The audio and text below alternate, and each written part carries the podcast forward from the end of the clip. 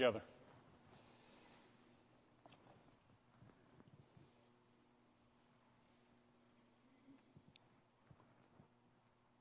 Father, we get a sense of what goes on inside of those who write our hymns when we think of your servant Dan sitting down and out of the depth of his heart bringing forth the words for the hymn we've just sung.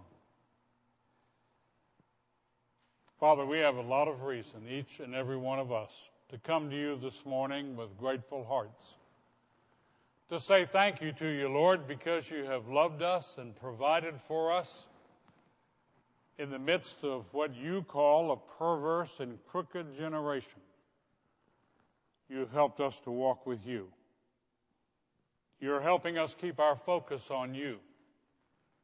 And you're going to love us all the way till the very end of this life and into eternity. What an act of grace and what an act of mercy. Father, I pray as we go through our worship service this morning, and particularly as we focus on your word from Paul and from the Philippian church, that you'll help us get a sense of that love and how you want us to love others. Father, you've called us not to be hard hearted. You've called on us, dear God, to have the eyes to see the spiritual and physical needs of other people. And your Holy Spirit is quickening us so we can do just that. I pray, Father, you'd help us as a congregation and help your people around the world to be able to look outside of the buildings in which they meet today and to see the world around us and to have the eyes of Jesus and to be able to minister spiritually and physically. I want you to forgive us, Lord. But before you forgive us, I want you to bring us under personal conviction. For if we're living just for ourselves and not for you, I want you, dear God, to get our attention this morning, if you would and help us to confess to you that's not what you want for us and for our lives. Help us, dear God, to come to the realization that what you want us to do is to live for other people and to love other people. And dear God, if we have excluded people from that love circle, I pray this afternoon you'd cause us to sit down and reconsider and open our lives back up to them. This thing we call Christianity, Lord, this thing that's called the church, is more than an institution. Father, it's your extension in the world in which we live. You give us a place to come together, to learn of you, to worship, to encourage, to love. And then you want us to take it outside the walls of the church. And Father, you give every one of us that opportunity. The world we live in is in such need, dear God. So many people do not know you. So many people do not know your word. They live in that kind of spiritual darkness, and so many who even call themselves Christians are not living the way you have called on us to live. I pray, dear God, for the convicting power of your Holy Spirit to fall on this nation. And I pray that it would begin right here in our church and in our community and in our state and I pray, dear God, that you'd get our attention as a country. I fear, dear Lord, that you've lifted your hand from us. And I pray for your mercy. And I pray for revival in the United States of America. I pray, dear God, that you'd raise up not just in our church, but in your church here and all around this country those who would serve you as ministers and those who would serve in other areas of ministry in the church. And I pray, dear God, that you would raise up those who would go across the sea and be involved in missions in other lands. I pray, dear God, for a renewal in your church and pray you'd bring forth workers. Such a good thing to be together, Lord. To have a place to come and to be shoulder to shoulder with other believers. Thank you for the opportunity you give us this morning. Thank you for your love through Jesus Christ, our Lord and our Shepherd, the Savior of our life. Thank you in Jesus' name. Amen. We're studying this morning Philippians, the second chapter. We're going to pick up where we left off last week with the 19th verse, and we're going to study through the 30th verse. For those of you who are visiting with us for the first time, I'd encourage you to open the Bible you'll find in front of you or share one with the person sitting next to you and to open your Bibles to Philippians. And once you've opened to Philippians, to follow along as I read, and then keep your Bible open in front of you so you can see why I say what I say as I move through the passage. Philippians, the second chapter, and I'm going to begin with the 19th verse. But let's pray first. Father, I ask for special help as we come to your word. I ask you to use your word to speak to us as you have to generations past. I pray, dear God, that you would grab hold of our hearts and renew our minds. And I pray, O oh Lord, that we would benefit from this time together, that we might be encouraged, each and every one of us, to live our life more fully for you. And I ask it in Jesus' name. Amen.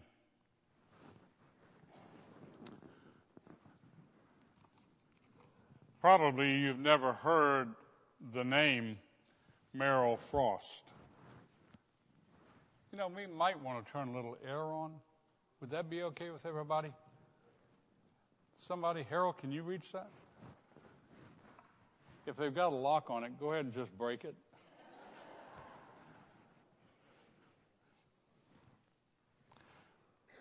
the name Harold Frost.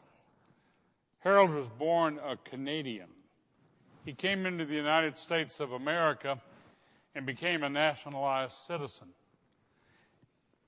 And then in the very early 1940s, Harold joined the student body at Dartmouth College.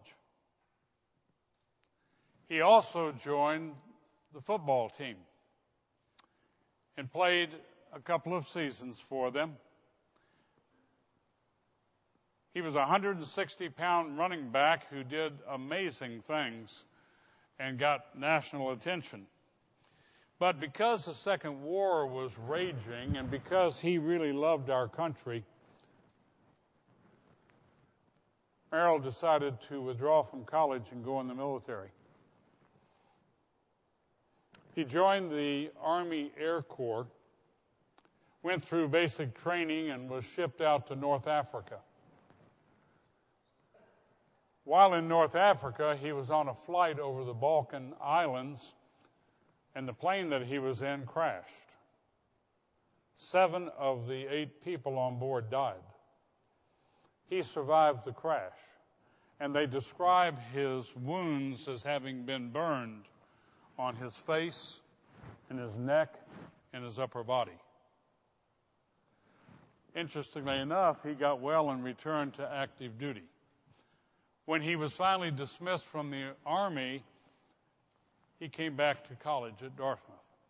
This time he came back and he played football as a quarterback, known as a triple threat, and led that team to an amazing season, two seasons, in fact.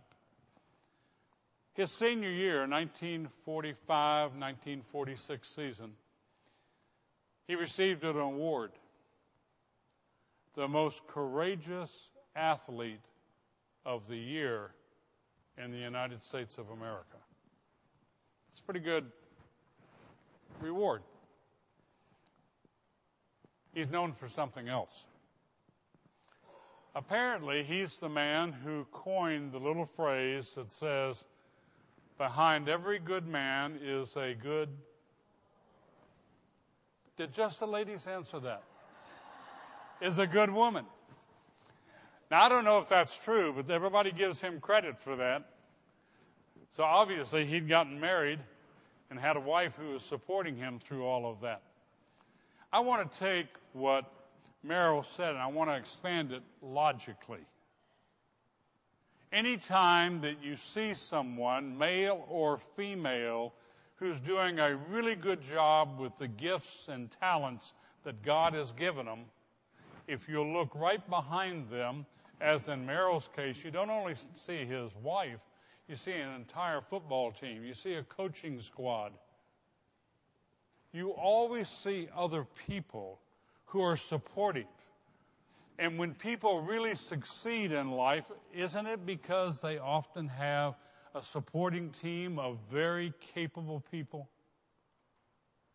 That's what makes it work at the previous church I pastored for many years, not often because I think the attention ought to go to Jesus, but every now and then it would just strike me, and I would say to the church, you know, you all have hired an unbelievable staff, and they make me look good. And they did. They were all capable people, all of them called by God, and all of them pulling together in the same direction. We were all of one heart. So, as I approach the passage for today, what I see in the passage is I see an encouragement for all of us, no one individual, but all of us as a group to stand together and for us to work together to do the very things that God has called us to do. And the foremost thing is to love other people. I want you to look at the passage and I'll read it for us. And I want you to listen carefully and then please keep your Bibles open and follow along as I move through the passage. I'm reading from Philippians, the second chapter, beginning with the 19th verse. Listen as God speaks to us.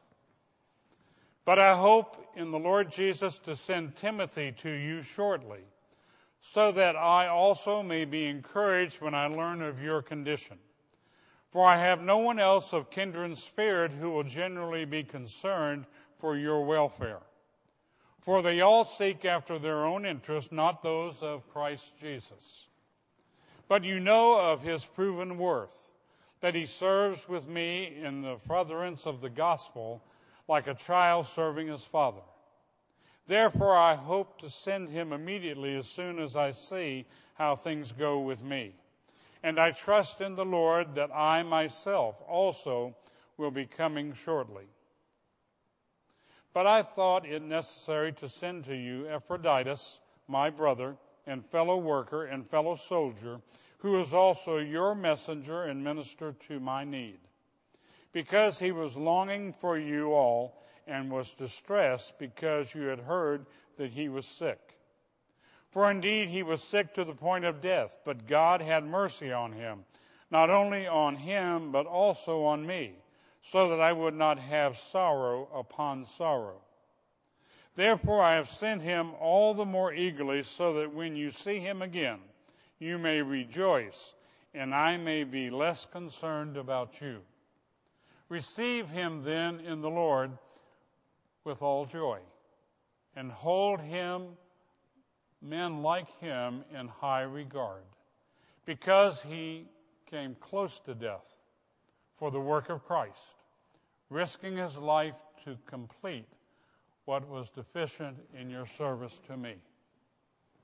May God add his blessing to the reading of his word. You know, as I read these words, I keep remembering Paul's in jail.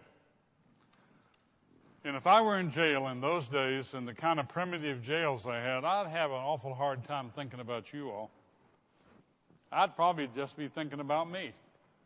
And then if I knew that they were going to make a decision that I had no influence over about whether I would live or die, I'd be pretty focused on that also.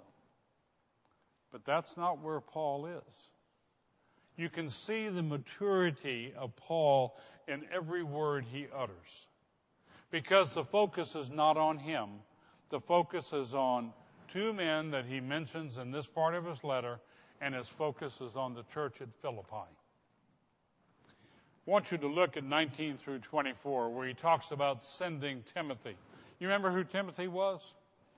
Timothy was a young man that God had touched. The way he touched him was through his grandmother and through his mother. He was a covenant child. He was raised up in the faith. He was raised up hearing about Jesus all the days of his life. So when the Holy Spirit moved on him, it was quite natural for him to respond. Your elders and I just recently heard the testimony of someone who's joining our church. And as we heard that testimony, they said, You know, I can't pinpoint a day when I came to know Jesus. I've just always known about him. Timothy, I want you to know that's the way to do it. That way you don't have some of the hurt in life. All these wonderful experiences about people who've been off and had all kinds of problems and then come to faith, they got all kinds of scars. The way to come to faith is like Timothy did and to grow up in that faith and to know God and to know Jesus and to feel the moving of the Holy Spirit in your daily life. So Timothy's an interesting young man. if you look at the passage, it says, But I hope in the Lord Jesus to send Timothy, Paul speaking, to you shortly, so that I also may be encouraged when I learn of your condition. He's not thinking about his own condition. He's thinking about the condition of the people in the city of Philippi who are in the church that he helped plant.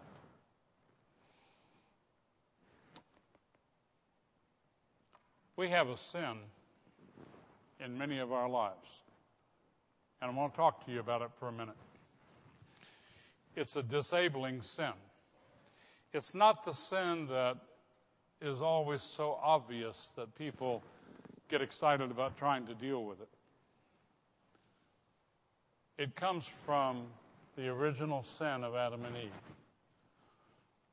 Adam and Eve thought about what they wanted. They did not think about what God wanted. So when Adam and Eve made the decision to disobey God, quite simply, they did not consider Him and they did what their own passions and desires dictated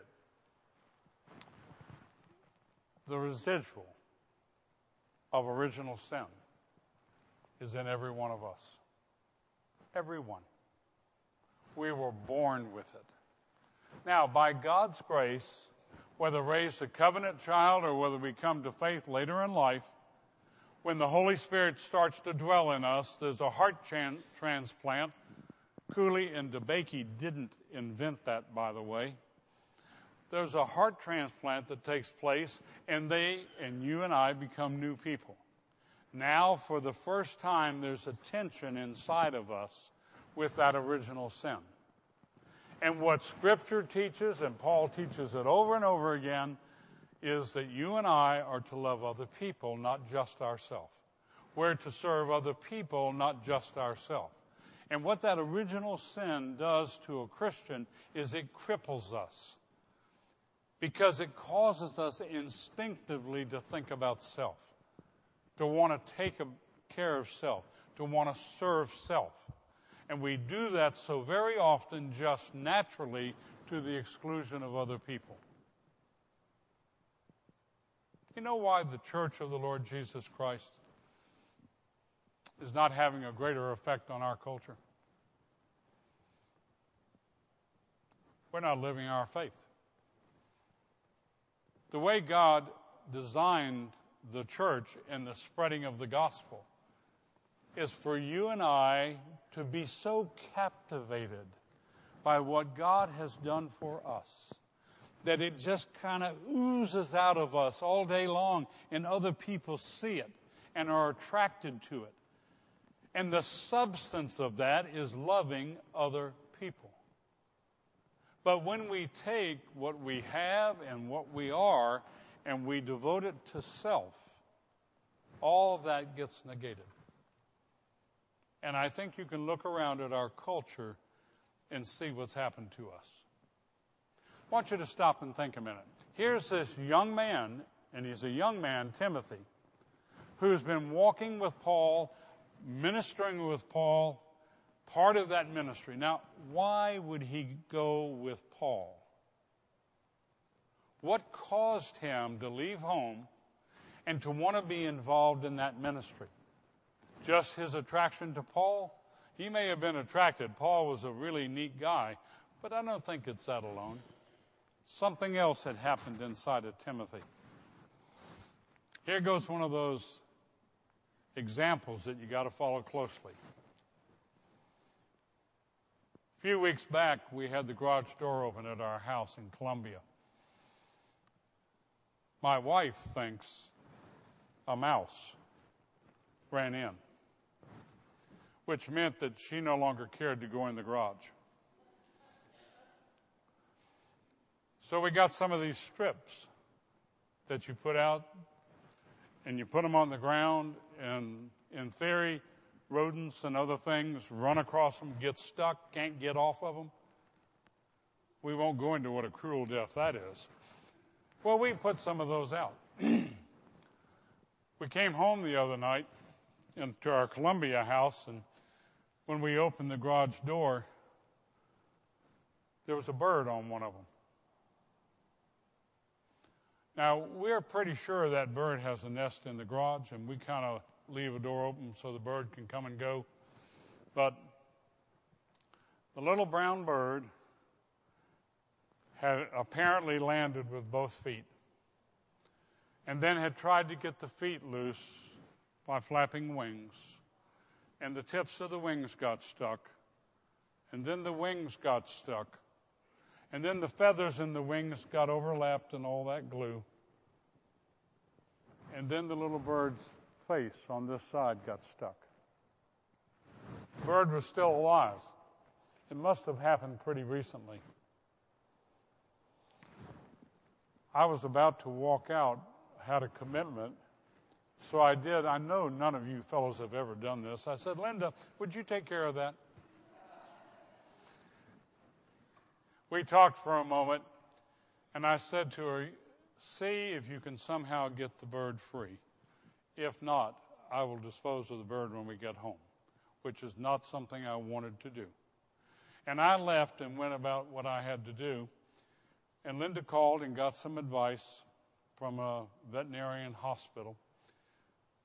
And she got a particular kind of soap, and she sat down with that little bird, and she started taking the soap and mixing it in with that glue substance, which neutralized it, and started putting a cloth between the bird and the glue surface as she got the bird free until she finally got the bird out of the glue.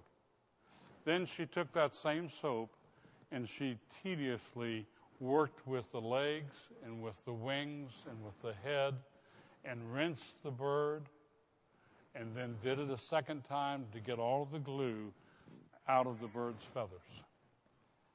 When I got home, she had the bird in a shoebox. We had no idea if the bird would live or die. The next morning, Linda got up and went right straight to her shoebox. And she opened the shoebox, and the bird startled her and flew out and flew up first to the ground and then up onto a curtain rod. We opened the garage door and turned the lights out in the house and turned the lights on in the garage. And the bird flew to the light and soared out of the garage out to a tree. You and I were born sinners. You and I in life, without ever even thinking about it, have gotten stuck in sin. and the more we try to overcome it, on our own, the less likely we are to do it. And the more we become encumbered spiritually. And our only hope, only hope, is that by the grace of God, the Holy Spirit is sent from God and comes on us and starts to wash us clean as the Lord Jesus' blood is shed over us. And folks, that is the only hope. Now, let me tell you why I tell you that in the context of the passage. Something happened in the life of Timothy to change his life, to cause him not just to get up and go to work every day, not to want to just amass material things or to be a popular or important person. Something else happened in him, and what happened in him is he came to know Jesus as his Lord and Savior, and he realized what a miracle that was. And he developed a passion to tell other people about what God had done for him. And he was attracted to a man named Paul who had a ministry. So he attached himself, and Paul, under the power of the Holy Spirit, embraced this young man, and they became two in ministry. You know what makes a strong church? I promise you, it's not who you call to be a senior pastor. He's a very important ingredient. It's all of us together.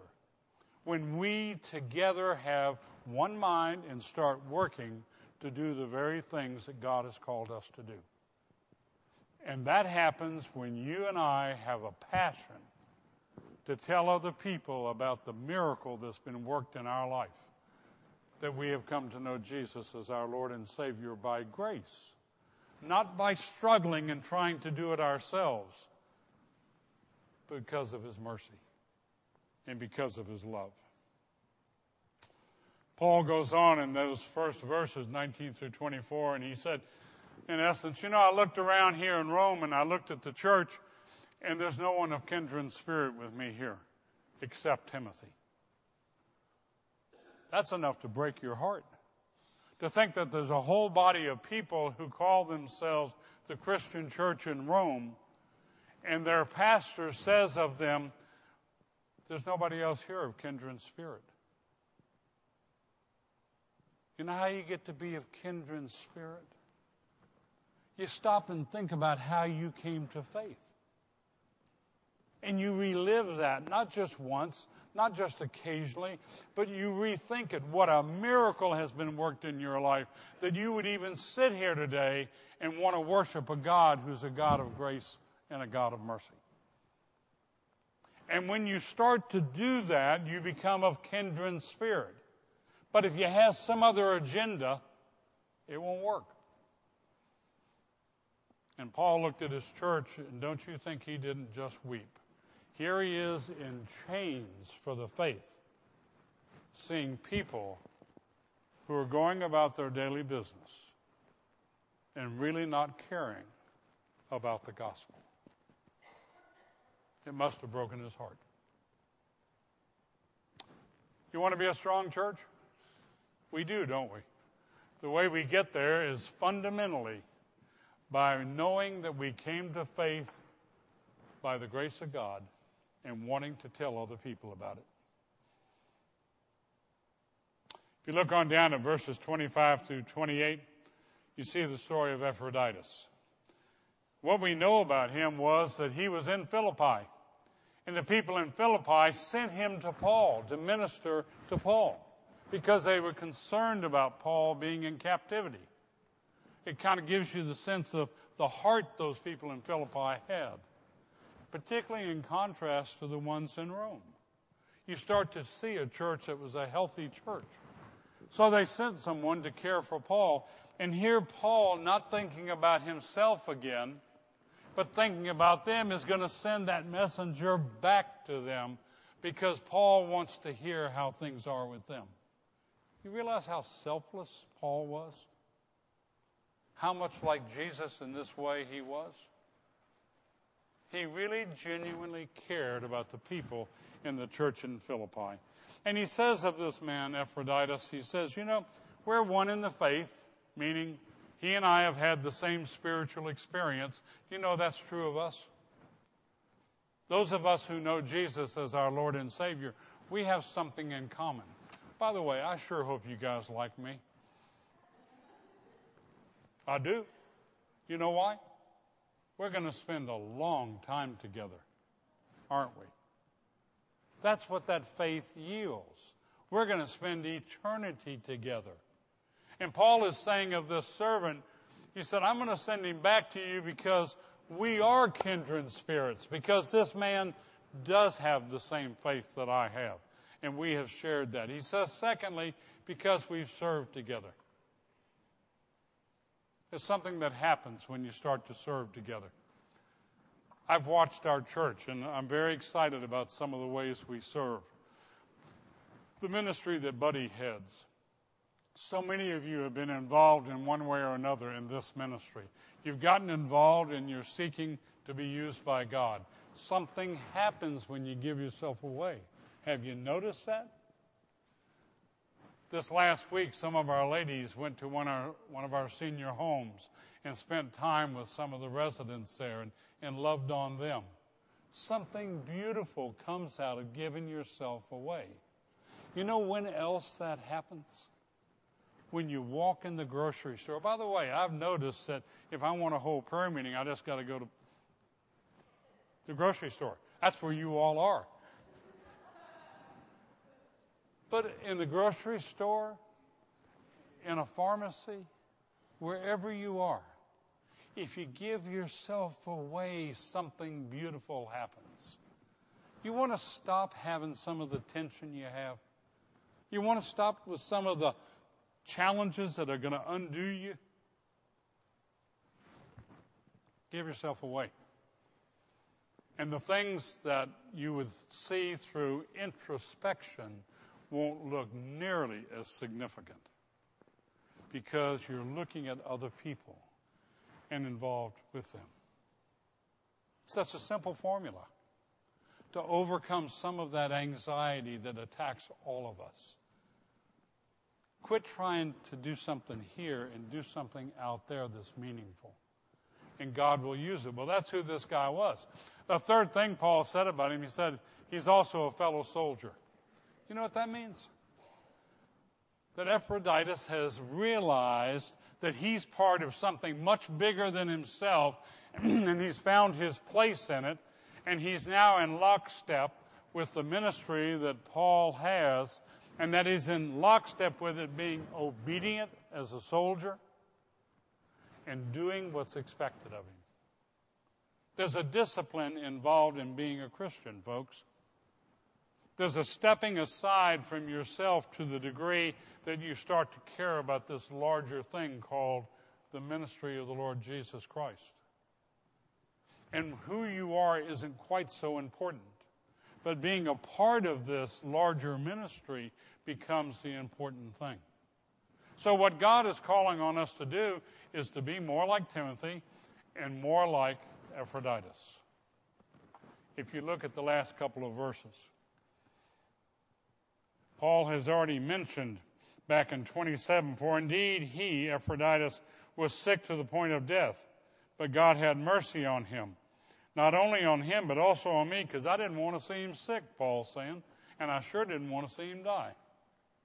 And now in 29 and 30, he says in 30, because he came so close to death for the work of Christ. You ever been in jeopardy because of your faith?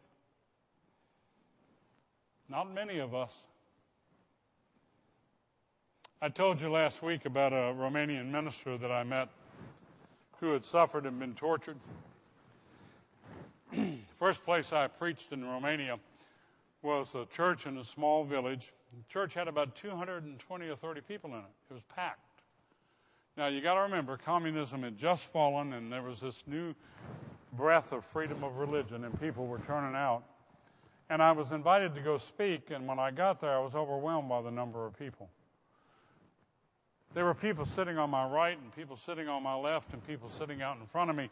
And there was a chair right there on the corner of the chancel.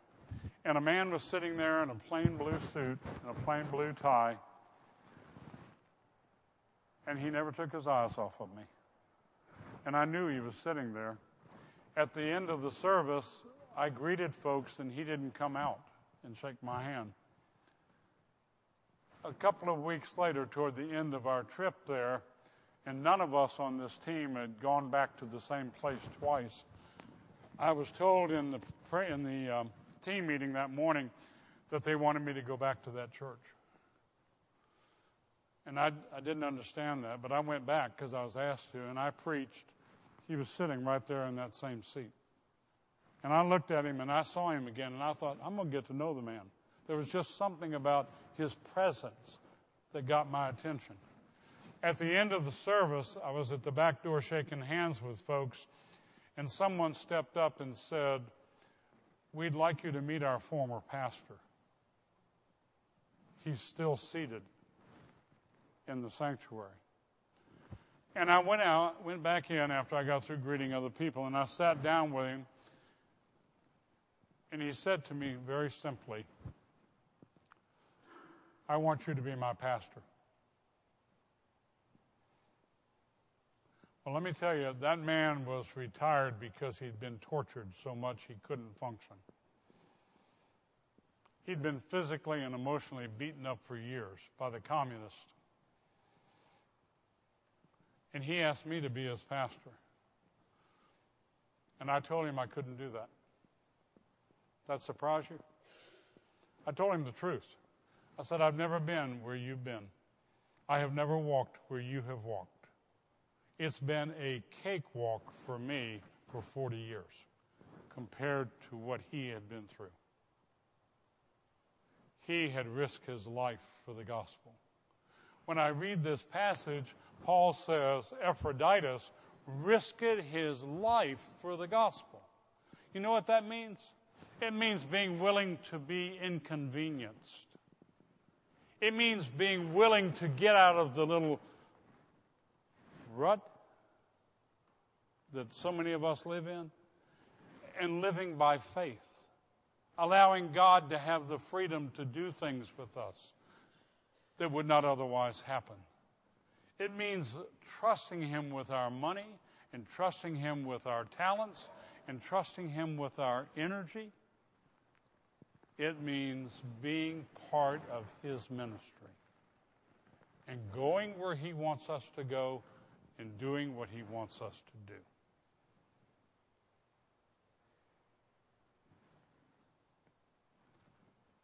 Isn't that what Jesus did? He came at the risk of his life. And he served among us. Never took his eye off the goal. A good soldier a true servant, God with us. And he lived and he died that he might live again, that you and I might live again. Amen.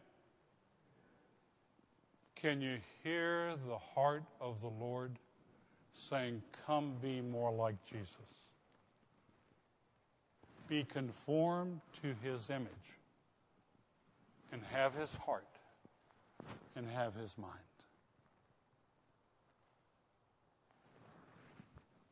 Where's your heart? What's your mind full of? During our communion service, I want you to join with me, if you would, and ask yourself where is my heart? Where have I invested my heart? And where's my mind? What am I filling it with? And remember Paul. And remember that for the church to succeed, it's all of us together being surrendered and serving. Let's pray together.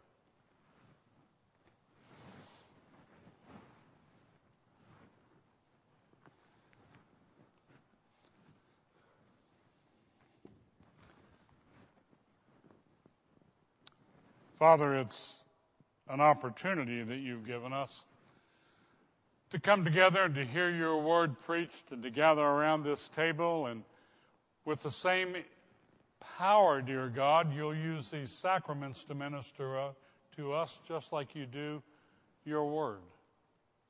That's my prayer, Father, that as we continue in worship, that your Holy Spirit would grasp every one of us and draw us closer to you. Father, please set these elements aside that they might be now used to minister to us on your behalf and to help us get in touch with what you've done for us. For we ask it in Jesus' name. Amen. Beloved in the Lord, hear what gracious words our Savior Christ saith unto all who truly turn to him. Come to me, all ye who are heavy laden, and I will give you rest. I will give you rest unto your soul. Take my yoke upon you and learn of me, for I am meek and lowly in heart, and ye shall find that rest. I am the bread of life, and he that cometh to me shall never hunger. He that cometh to me I will in no wise cast out. You know, every time I read that in the Gospel of John or read it when we share together, I want to say thank you, Lord, because I sure must disappoint you, and you don't throw us away. You still love us. Blessed are they which do hunger and thirst after righteousness, for they shall be filled. What a promise. Our hymn is numbered 324. 324, and we're going to sing the first and second verses. Let's stand and sing together.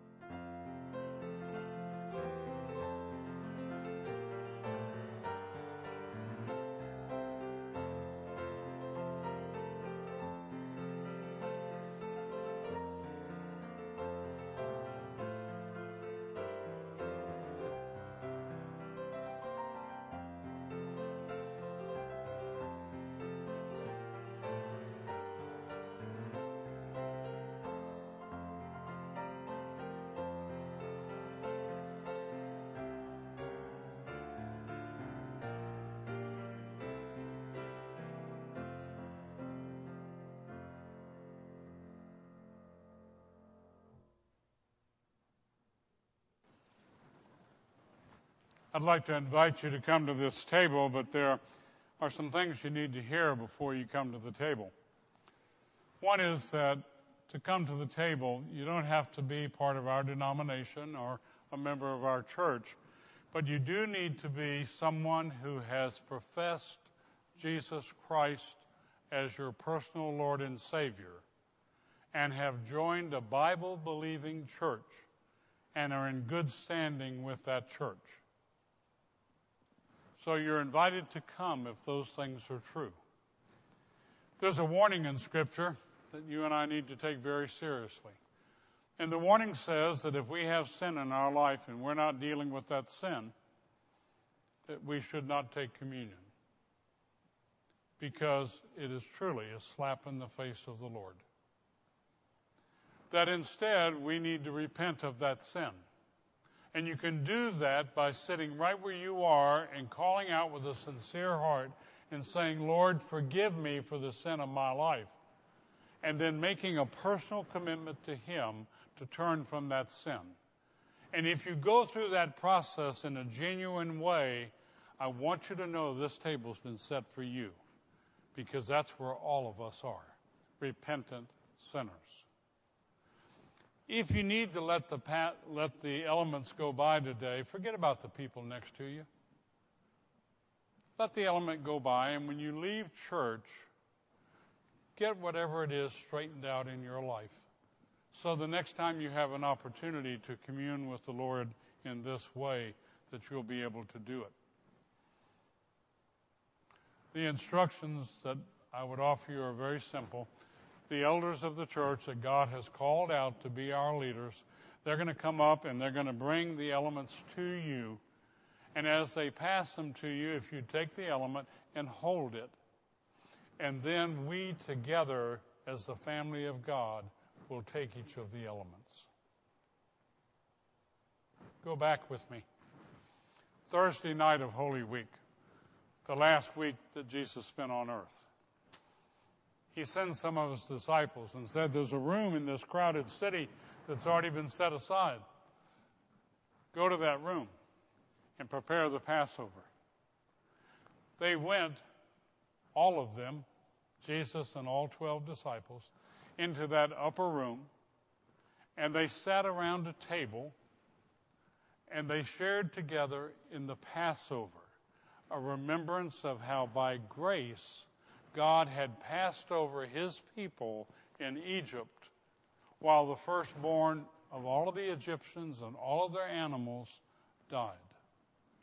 And as they're getting ready to do that remembrance, Jesus takes the loaf of bread and he breaks it and he says, This is my body, which is for you.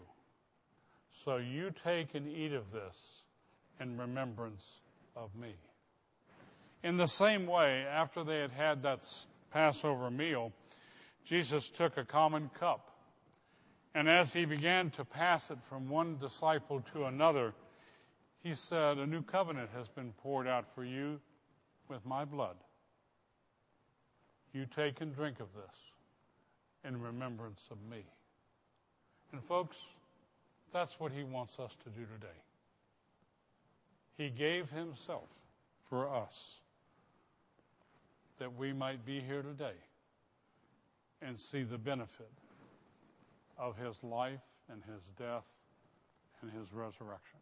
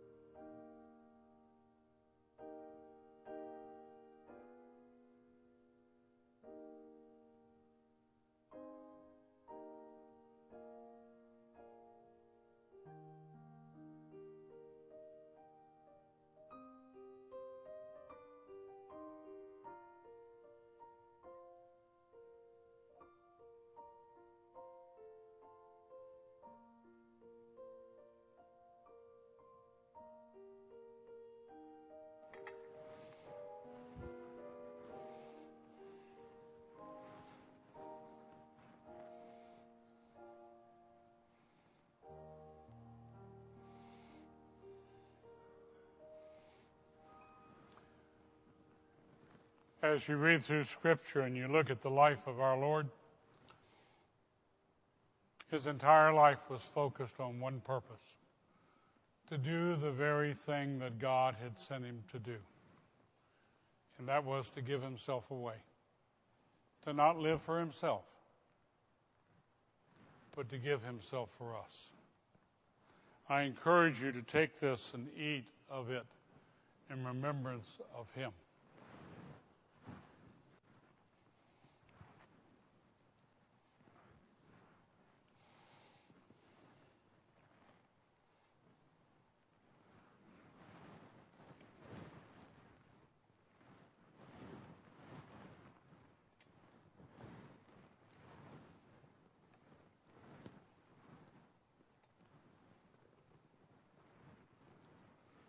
Bless you, brothers.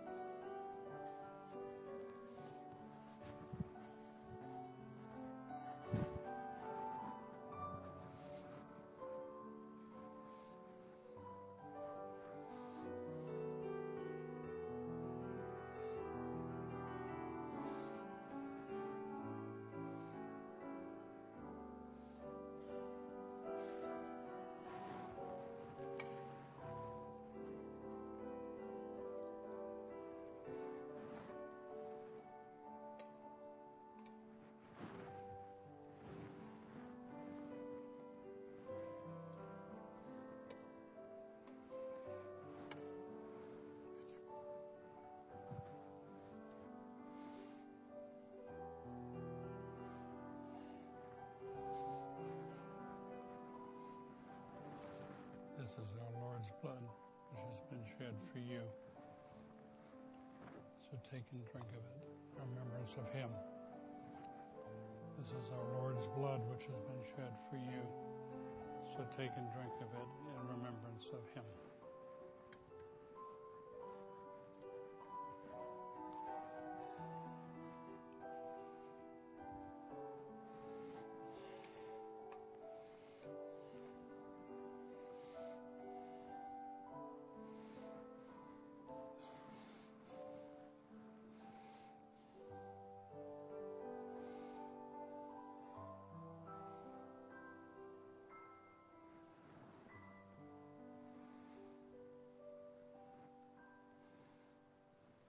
Scripture teaches that Jesus came to this world to be a sacrificial lamb, to die an atoning death, not for his sin, but for your sin and mine. As he hung on the cross, he was completing exactly what he had come to do. No one took his life. He gave his life. That as his blood was shed, you and I might be forgiven and have a place eternally with God. Drink of this in remembrance of what He's done.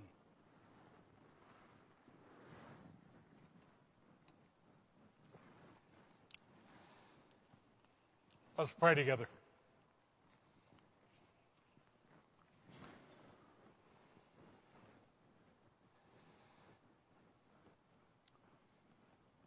Thank you, Lord, for letting us come to this table. Thank you for including us in your family. Thank you for all the potential that exists today and eternally for us. Thank you for loving us. In Jesus' name, amen. Hymn number 324, and we're going to sing the third and fourth verses. Number 324. Let's stand.